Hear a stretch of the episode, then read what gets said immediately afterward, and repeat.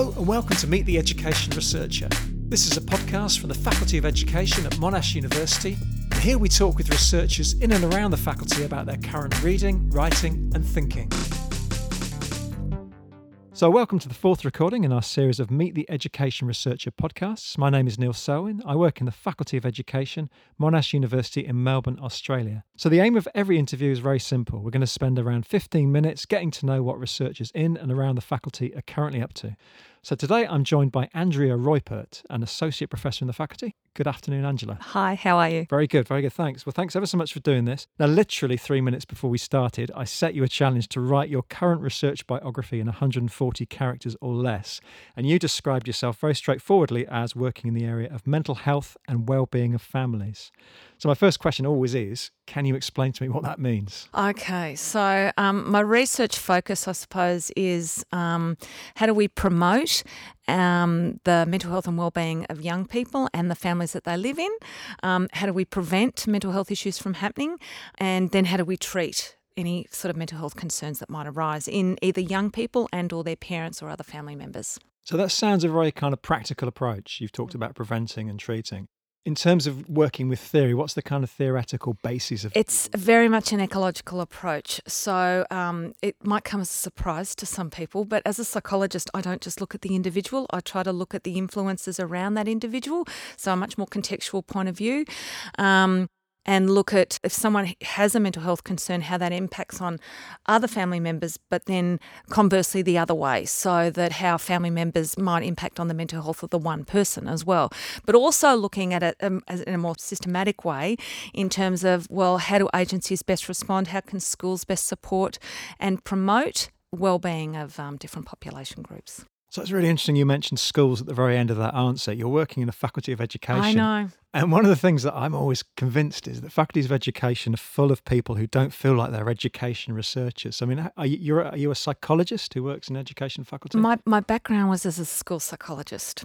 So, and that was a job I just loved. Um, um, and it was something that I felt really passionate about. And I suppose I've, I've taken that passion now to a different level in that I'm trying to raise the capacity of other people to work in schools to look at how we care for young people in a variety of systems. So, if I look at it that holistically, schools has got to be one part of the jigsaw, but only one part. Right. So every academic you meet tells you that they're working incredibly hard and they're rushed off their feet. But I'm really interested, what are you actually working on? And in particular, what, what's keeping you busy research wise? Yes. So the thing I'm most excited about and I'm really busy with at the minute, we're developing an online intervention program for young people aged 16 to 25 who uh, live with or um, have lived with a parent with a mental illness.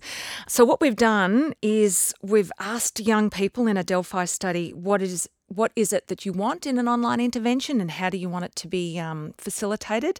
We've also looked at, um, we've interviewed a whole heap of managers and people who might facilitate it to say what could be some of the issues in this, how could you embed this in your work. What I've done now is I've just finished off working with an IT company and we've got this platform ready to go.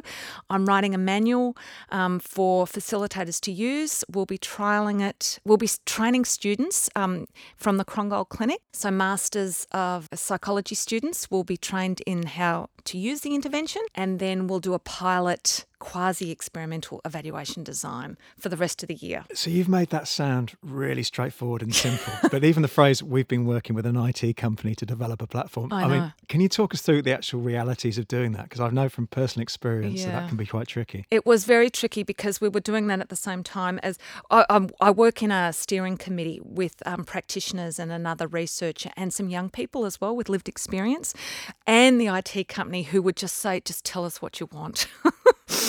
and then they would come up with with with different platforms and functions, but it would change, and and it still isn't. I don't think finished. After we trial it in um, the later on in the year, we'll still need to change it as yeah. well. Yeah, I mean, so, developers always talk about everything being in a beta state, so it's yeah, never finished. It's no. always kind of yeah. So it's really interesting for researchers to work with those other groups as well.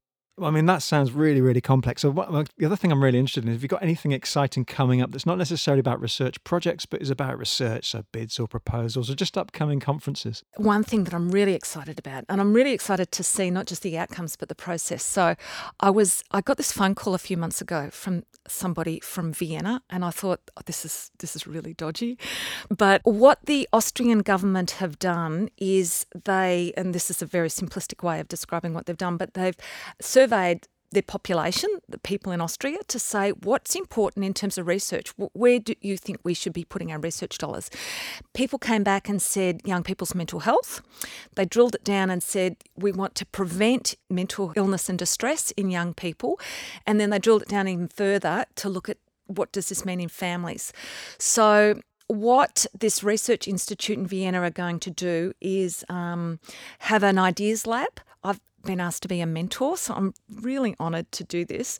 But they've employed a company from the UK who are going to facilitate this five day ideas lab. We've already done some screening across the world of early career researchers who want to work in this space, and it's interdisciplinary. So there are people from theatre studies, there are people from psychology, psychiatry, all the traditional ones, but a range of different disciplines, IT, genetics, and so on. Um, and we'll come together. There'll be five mentors. There's about 35 or so early career researchers to look at what are the big problems, the wicked problems in this area, and then what needs to be done. What information do we need?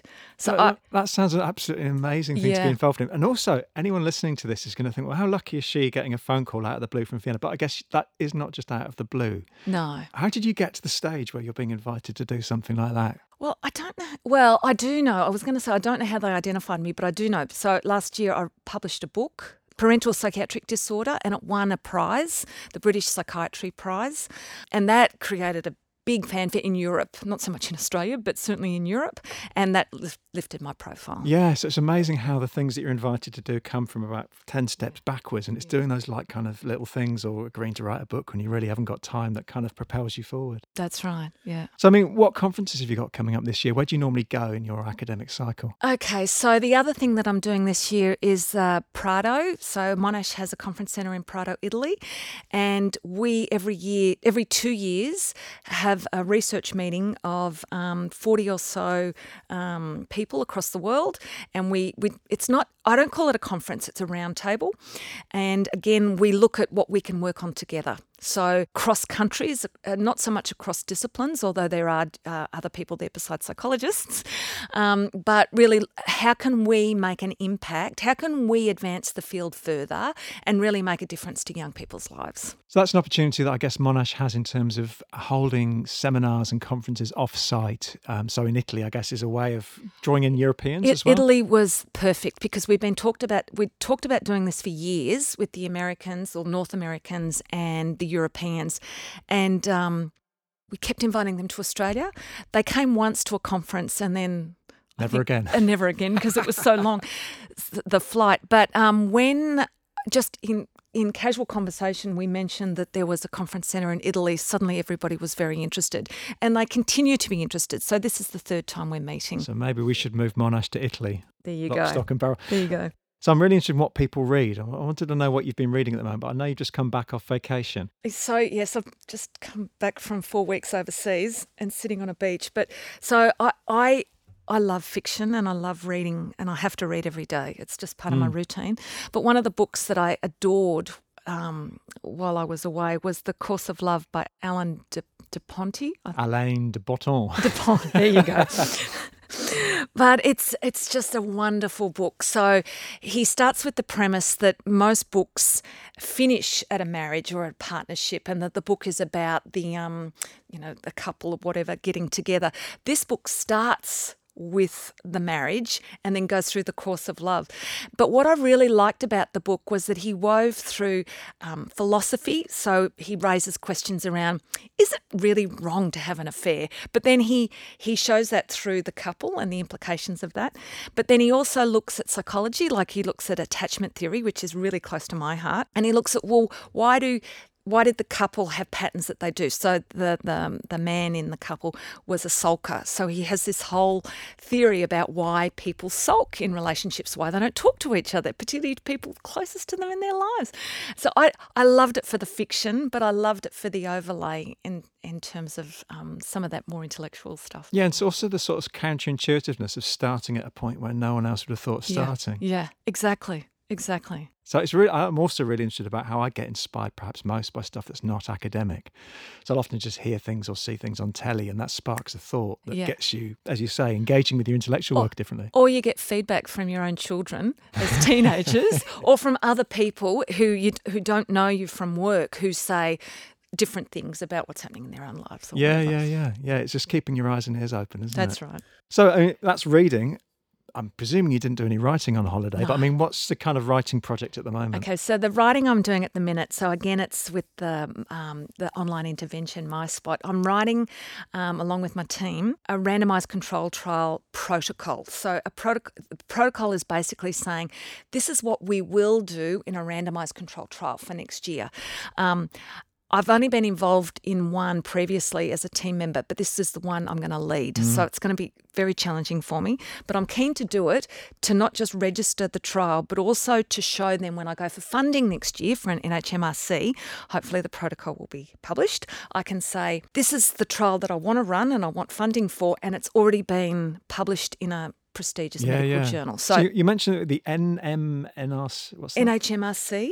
So it's a medical research um, council fund that's national that looks at uh, um, funding interventions, mm. medical as well as mental health so and so on. Someone working in a faculty of education, how do you make yourself kind of medically credible to apply for those sorts of funds? That's a very good question. Um, so I not only work in the Faculty of Education, I also work in the Krongold Clinic.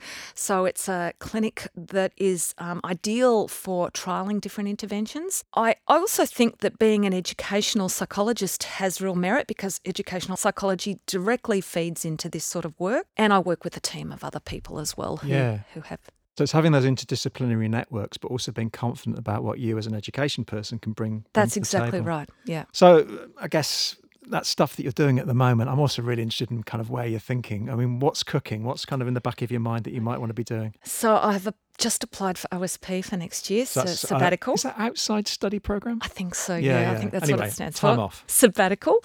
It's not time off. I've had it before, and I actually found it previously stressful because you set yourself up with all these tasks, and um, and then the pressure's on to deliver. Mm. But so anyway, I've I've applied for sabbatical for next year, and I've also secured a book contract where I'll be writing um, a book around mental health in schools. Yeah. So the basic premise of the book is that when you talk to many teachers, and teachers will say, "I'm not a social worker, I'm not a psychologist, my job is to teach," um, and everything else around welfare and student mental health and well-being tends to be seen as an add-on rather than as something that's core and intrinsic to their work. And so the book is trying to situate itself with how do we make mental health and well-being of young people and schools generally, teachers, principals, other school staff, part and parcel of what we do as as teachers and as educational people. So again, you made that sound very simple. I've just secured a book contract, but I mean, uh, just to one kind of demystify that for, again for people listening, how did you go about that? How did you pitch it to the publishers? What did they actually kind of push you into doing? They actually came to me. So it's part of a series around um, school health, physical health, mental health, and so on. And I was asked to, I was actually asked to write it this year, and I just didn't have the capacity to do that. So I've negotiated for next so again, year. does that come from the prize? Do you think? Where's all these these offers coming yeah, from? it's it actually. I think it came from. I've been doing some work, some New Zealand people, some academics, and I was then asked to, and they said because my my main research area is mental health and well-being, and I don't think people remember that I was a school psych. Somebody said, oh, we're looking for a PhD examiner. It's in this area. Would you know anybody? And I said, and it was around school mental health and well-being. And I said, well, I I could do that. And they anyway, so I, I, I assessed it a little bit different in New Zealand than in Australia. So I actually had to do an oral report mm-hmm. as well.